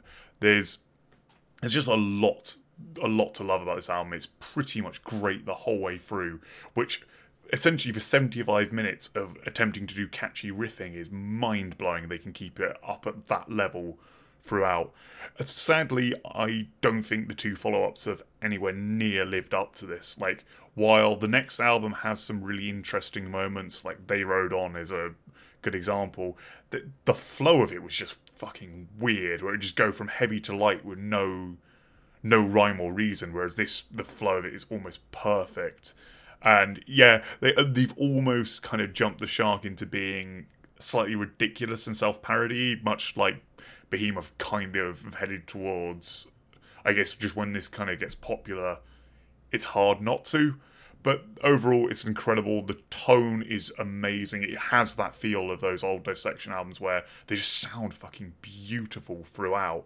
Um, yeah, and I think this is this is clearly a point where a band had just really worked out what they were doing. Like all three members have been with the project for a very like pretty much since its inception. I think all three of them still are with it. So just they're just focused and just near black metal perfection.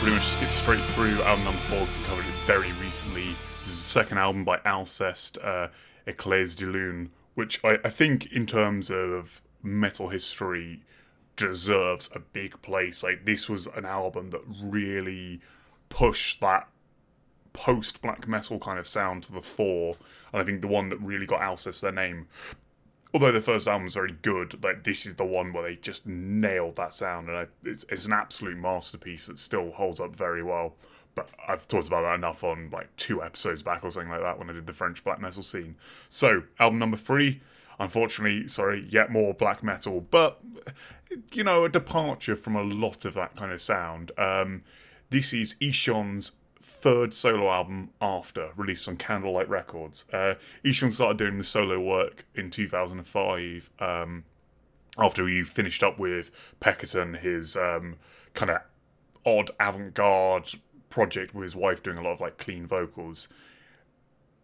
With Ihsahn's solo stuff, it didn't start that strongly, I'd argue, although so, there are some who love the first album. The first album has a lot more kind of like King Diamond worship and is in, in that kind of very old school black metal vein. Um, then the second album, Angel, changed things up, got more progressive and more complex. After changes up again because there's a lot more focus on atmosphere and the huge introduction on this album. And I think I think this is the album that's the proper game changer in terms of this. We get Jørgen Munkeby of the Norwegian band Shining playing sax on about five tracks throughout this album, and it's a lot of different sax work, and it it really sold me on it. I think this is the album where I went, oh, this can really work in metal. So it's another Jens Bogren mixing mastering job with Ihsahn doing producer and engineering work. With Ihsahn's solo stuff, it really is solo project. Like although he's got um, Asgeir Mickelson on drums and Lars K. Norberg on bass, both of the band Spiral Architect, um, adding a bit more. He's just doing vocals, guitar, keyboards, piano, you know, etc. on that front it's very much him working out exactly what he wants to do in studio. Like, I don't believe there's a lot of other input other than the guest Jørgen on saxophone, who I believe was pretty much given free reign to improvise over the sections where Ihsahn wanted him to play. The sound of this album is tending towards what I hinted at, where Haken were going to go with that kind of that eight string kind of djenty, um, thick massive guitar tone. Although I'm not entirely sure if this was was recorded on one of those like Meshuggah style guitars yet. It it has that kind of huge chunk to it, and this doesn't like the the kind of departure with Ihsahn away from kind of the old black metal trappings is this kind of very bright, clean and clear production. There's a lot in this album which is immensely atmospheric. Um, particularly tracks like After or On the Shores are very kind of introspective and sad. Like there's a just a lot of very bleak emotions in there. Even Frozen Lakes on Mars has a lot of this as well. But then we get absolutely crazy moments like a Grave Inverted or Grave Inverse, sorry, which is really fast and all over the place with Jørgen adding this bizarre like um, avant-garde saxophone work over the top of it really shredding guitar still. Like Ihsahn's guitar solos on this album are really impressive. Although I've heard it said in interviews Ihsahn really doesn't rate himself as a guitarist. He he really is. Like the guy is an immense uh, player. His vocals are incredible. If you know, most of you used to him by now, but his like high pitched, very memorable scream is in there a lot. But also does a lot of his clean vocals. And what we've seen through his solo work is his voice is getting better and better also, I like that he relies on having a bass player and drummer rather than trying to say record the bass himself. Because you look at Emperor's Prometheus, he did the bass for that. It's just kind of non-existent. Whereas Lars on the bass in this album, I think he plays a fretless throughout, and it adds these really interesting little textures. Although he's not high in the mix, there's just little moments where he does stuff like the odd harmonic note or something that cuts through, and it just sounds really, really big and just something else there. The drum performance is incredible like so many of the riffs are really brilliant on this album. Like Barren Lands and Frozen Lakes on Mars are like both kind of live staples for this project. Although at this point in time, I think he'd only just started performing live. Um, I think he was taking out basically the entirety of the band Leprous as his backing band. That was before they, they sort of took off with their third album, Coal. Um, There's also a really fun thing with this of there's a bonus DVD which clearly was label driven where they're like, oh, let's do a studio video. And the start of the DVD comes up with a message saying, Warning, this episode features absolutely no excitement, enthusiasm, or action of any kind. Welcome to the world of a solo artist. And then it is like five minutes of footage of Ihsahn just sat in front of his computer playing a guitar riff to a click track over and over again until he gets it right.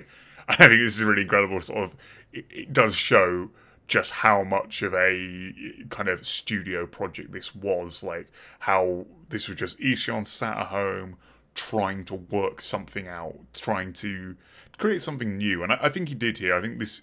Unfortunately, I don't think any Ihsahn album following this has quite reached the highs of After, because I'd say after start to finish, everything's great on it. Like all the tracks are really solid songs. Whereas the, the follow up album is just more of the same but doesn't work quite as well.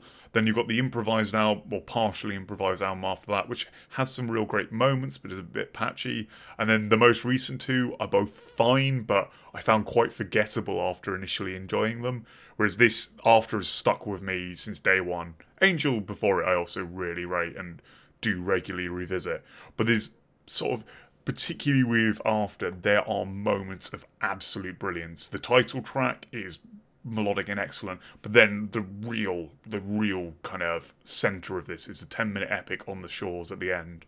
Which starts gently with a lot. It's got sax pretty much the whole way through it, but it seems to really build to this this big, like crushing, almost death metal riff in the middle of the album.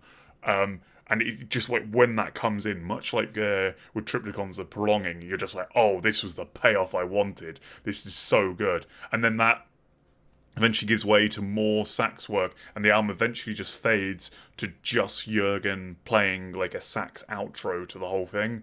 Because Ihsahn was saying, like in interviews around this time, that he felt the saxophone was a very solitary instrument. He liked the sound of it just by itself, and he's used it to great effect here. And Jørgen is a hugely trained musician, like very brilliant multi instrumentalist, and was definitely the person to bring saxophone into metal. Like I, I don't think there was any. Like I don't think many other people could have done it quite as well as he.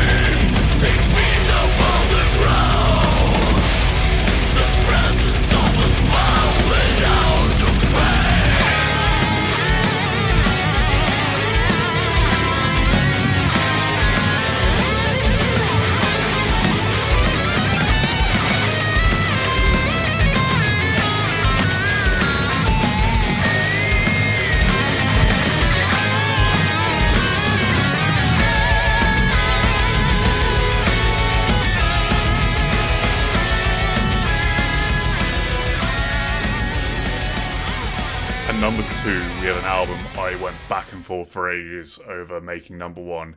This is the 10th studio album of the band Rotting Christ, a Greek based band. Uh, the album is Aealo, released on Seasons of Mist.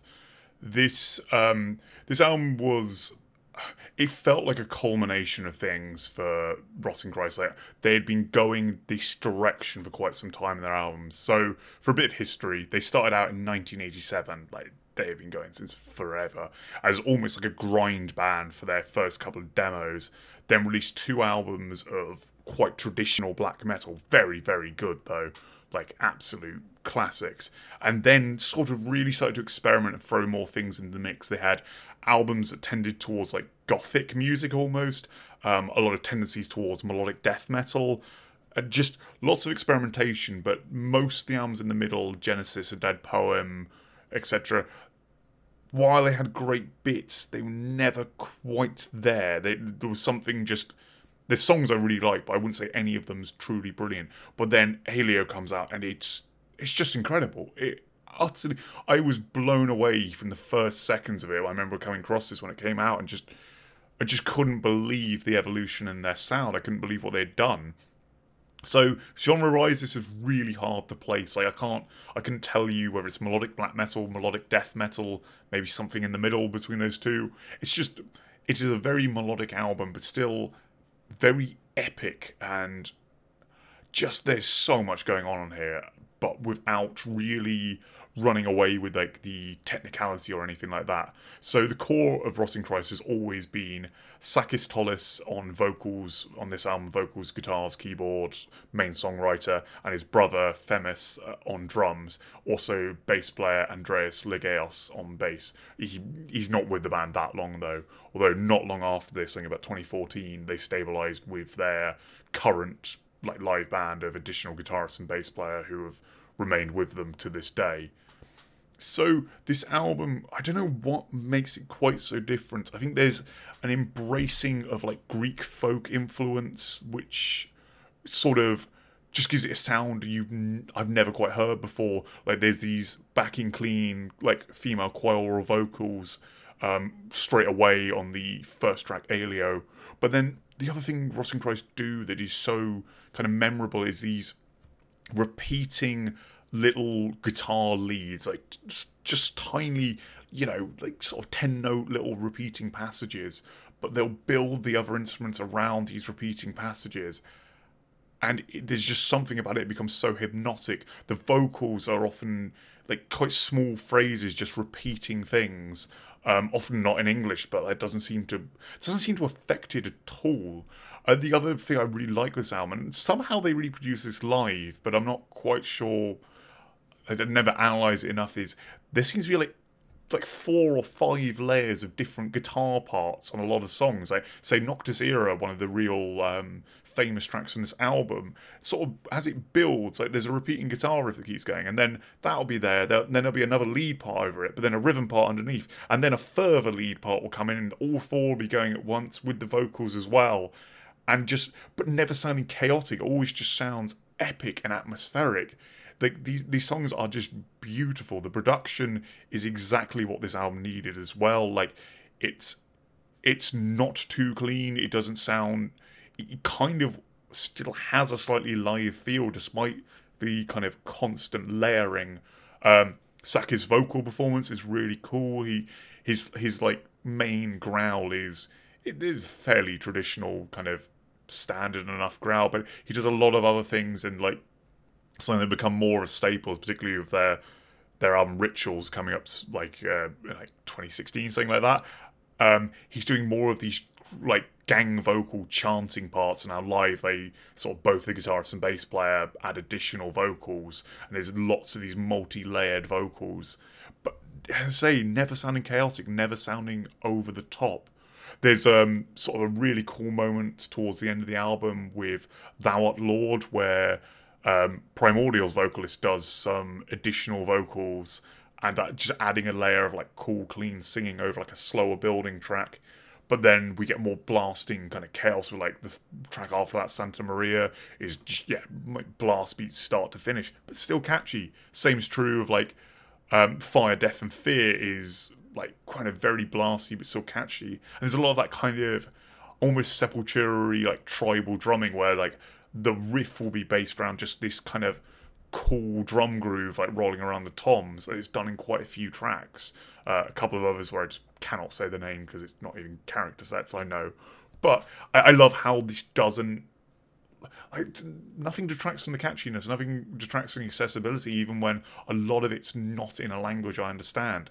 The album closes with a bizarre idea that some I think would find sacrilegious, but others not. Like, um, personally, I love it, but then I didn't know the original. There's a Diamanda Galas track called Orders from the Dead, which is like this nine minute long, like half sung, half spoken word, like a cappella piece. This really emotionally powerful kind of um, very graphic, gory poem about um, remembering the dead who have suffered for their cause and or those that have you know been wrongly persecuted. And what Rotting Christ has done is they've taken that and written a full backing melody to this nine minutes, like that rises and falls at the perfect moment, adds additional melodies and like tribal rhythms in places it's it's so fucking good, and it, and it still packs the emotional punch of the original. Like, this is a really affecting song, and but the album builds to it as well. The album is affecting in that way too. Um, something I wanted to touch on with Rotting Christ as well because I've heard this mentioned a few times. Like their new album's just come out, so they're kind of being talked about once again. Is a lot of people have been saying that the name of the band is quite inflammatory, and I think I'm missing like uh, and apologies if this is stating the blindingly obvious, but I think a lot of them are missing the wordplay of like rotting Christ is not just a kind of uh, Jesus is dead kind of metaphor. It's a it's it's a metaphor for the fact the church is in decay, the kind of the the fact that yeah the the sort of Christian hold on Europe and so on is is slowly waning to some extent. And I actually think it's one of the better metal band names. Obviously, um, helped by the fact it really pissed off Dave Mustaine once when he got him kicked off of a festival bill, which, you know, at this stage only makes you more metal. But yeah, Aealo really is this just perfect culmination of loads of elements Rotten Christ has been pursuing for years. And then the follow up, Kata, blah, blah, blah, blah, blah, um, I can't remember the full title, um, is more in this vein and is really good. Rituals then sort of strips things back and becomes more chanty and like an attempt to kind of capture a more memorable element. And both are good albums, but I I'd be surprised if Rotting Christ ever quite hit the heights of Aealo again. That doesn't matter though because they are still one of the best live bands I've ever come across. They they are so arch professional. Like they play these songs like note perfect while all like circle headbanging in time, and they they can move between all elements of their well now 13 album, maybe 14 at this point, back catalogue. Um, and it just all smoothly flows together. Like, highly recommend checking this band out live. That's like, that's the way to get into them. But if you can't, if you don't have the option of that, definitely start with Aealo because it's incredible. We are the fields, we your We are the with those billions. The Beware the quiet night, the last eternal,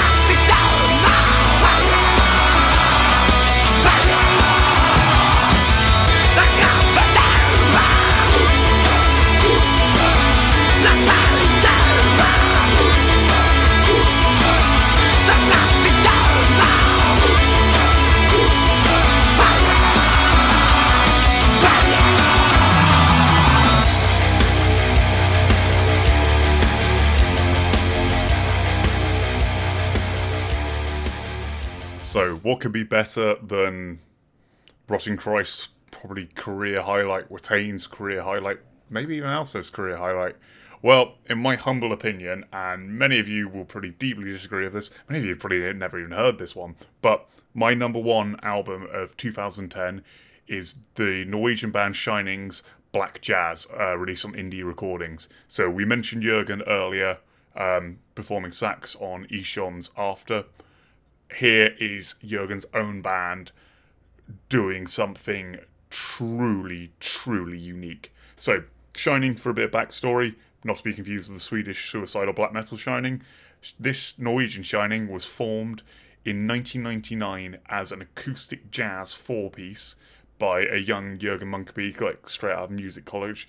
He's a mad multi instrumentalist type, and it, Shining went for a lot of evolutions. Like um, on the on their fourth album, Grindstone, the one before this, they kind of morphed into this sort of electronic influence. Kind of there's moments of like industrial stuff. There is guitar bits on it.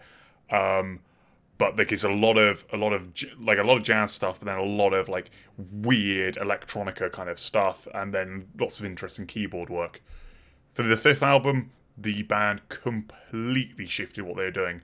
Jørgen moves to playing guitar and doing vocals as well as saxophone. Their old albums have little to no vocals. He recruits an additional guitarist, bass player, keyboard synthesizer, and then the drummer uh, Torstein Lofthus, who has been with the band, like I think this is the last album with the band, but been with the band for a long time up at this point, and became this proper live, like five piece heavy metal band. Um, not long before this, they had done this very. I can't find any recordings or anything of it, but this um, collaborative project with Enslaved, where they'd done this almost kind of like they'd sort of written some very strange music to perform as a live like 10 piece band um, and a lot of elements of black jazz came out of those performances i think they only did like eight or nine shows and i don't know too much about them but it just it's something i really would have loved to have seen um, this album even actually features on two of the tracks guest vocals from Grutle of Enslaved. Um, so the sound of black jazz is this utter fuzzed out impossible to comprehend nightmare. It, essentially, it's based around. It's a lot of really riffy music. Like the album kicks off straight away with "Madness and the Damage Done" with these immensely catchy riffs. But because everything is so fuzzed out and crazy, and like there's always dissonant elements thrown in, what should be catchy riffs become like mind melting. Like there's just just horror laden all over this. This is a this is a terrifying album. It is really scary. And when I say fuzzy, like there is so much distortion on everything bar the drums. Like the vocals are this hyper distorted like nightmare. I don't know quite what's going on with it because um, I've seen like live videos of it. Jørgen has this strange like additional thing attached to his mic, which I think is almost like a like an echo chamber to naturally reverb it's crazy. Like the sound he gets out of his vocals are completely bizarre, and like the saxophone is very much like a like an additional occasional instrument. So with Madness and the Damage Done, it's, it's this five piece like riff fest, and then Fisheye, the next track, kind of not quite as obviously riffy, but still got a lot of that going on. It's just more guitar driven stuff, and then suddenly halfway through the album, uh, halfway through the song, we, you think you're going to get another kind of cool guitar lead, like you get the ridiculous guitar lead in Madness and Damage Done, and then halfway through that, suddenly saxophone. And if you watch live videos, it's super cool because often they'll set this up where the camera will pan to one of the guitarists, and Jørgen will just slightly disappear off stage, drop his guitar, and then just reappear with sax in hand. He's a cool looking guy as well. He's quite a small, like a small, skinny guy. He has this like slick back hair, aviator sunglasses, and just the stage presence of some kind of mad genius. Like the they these are again just a band to see live because their music is so original and so weird, and Jørgen is such a powerful presence on stage, and he really leads this album from the forefront. Like although his vocals are not throughout the album where like where they are are really front and center the drum performance is insane like the the start of exit sun the third like eight minute long track it's basically a three minute long drum solo and it's so groovy and so memorable essentially as well exit sun it sounds like Muse riffs. Like uh, one of the riffs in it really reminds me of Muse's hyper music from Origins of Symmetry, but with this added layer of fuzz. And then in the middle, it all goes. Um, if you know Circle of the Cysquatch by Mastodon from Blood Mountain, where it starts with one of the catchiest riffs of the album, and then in the middle, it, you just get these fuzzed out like laser beam vocals. This happens in this to an even more extreme thing. Like the guitars change this slow paced chugging, like dun dun dun kind of riff with weird little keyboard effects and sporadic bursts of distorted noise, and the vocals are just these just Jørgen hitting these bizarre high notes with so much distortion and feedback going on. And this goes on for about three minutes. And then suddenly the song just kicks back into these groovy, all like muse through a portal to hell riffs. Um, the the track afterwards, Helter Skelter, is completely just deranged. And then then we get uh, like one of the continuing strange facets of this album of there's two tracks on it called Exit Sun and two tracks called Madness and the Damage Done. So track 6 is essentially Madness and the Damage Done part 2, which starts off with kind of a melodic keyboard version of the like original riffs and eventually after like, this long kind of melodic keyboard passage just builds up to the chorus from the first track halfway through the album. It it's yes, is out there for the sake of being out there, but I don't think in essence that's a problem. Like th- this album's mad and unsettling and it, it's meant to be this hellish you will not predict what's going to happen next kind of thing. And talking of that we get to track 7 black jazz death trance which is an impossible to describe song. This is the saxophone comes much more to the fore in this one and structurally i could not tell i've heard this song a hundred times and i could not tell you what happens in it. It is utter madness and, and beautiful. Like and what's really brilliant is there is a live dvd released next like 2011 which in which the band plays the entirety of this album. So despite the weirdness despite the complexity this band can do this live. It's incredible so track eight is Omen, which is the most kind of reminiscent of the previous album Grindstone. It has kind of the more atmospheric kind of electronic elements. And then as a closer, and I fucking love this, they cover King Crimson's I think 1969 classic 21st century schizoid man with Grutle from Enslaved doing the vocals, but Grutle hyper distorted, so it's just this booming bass distortion voice singing those kind of classic lyrics. And they don't cover it straight up. They make it hellish. It's all detuned. It's more improvised. There's so much more random noises going going through it. And while in the original there's not a huge amount of vocals, there's quite a lot of space for the instrumental sections. In a lot of the gaps, Grutle is just doing these hideous screams over everything. It is so brutal. And when it breaks down into that like completely experimental instrumental section from the original, things just go off the map. It gets utterly crazy, and like you can tell this was a band like throwing together whatever crazed idea they had in studio, and actually just became a live staple for them for quite a while, which I really like. But they've taken what because Robert Fripp uh, of King Crimson has described this as a heavy metal song, and seeing Crimson, King Crimson play it live earlier last year, I completely agree. This is a metal song. So this is a band taking one of the original metal songs, basically. You know that this album in the Court of the Crimson King was released before Black Sabbath by Black Sabbath, and taking that and making it a metal song that is too intense for a lot of metalheads in 2010 is quite an incredible feat. And then just the whole thing just falls apart in a beautifully disgusting manner. This album is a sledgehammer of an album. Unfortunately, it's very much they couldn't do this again on the follow up 111.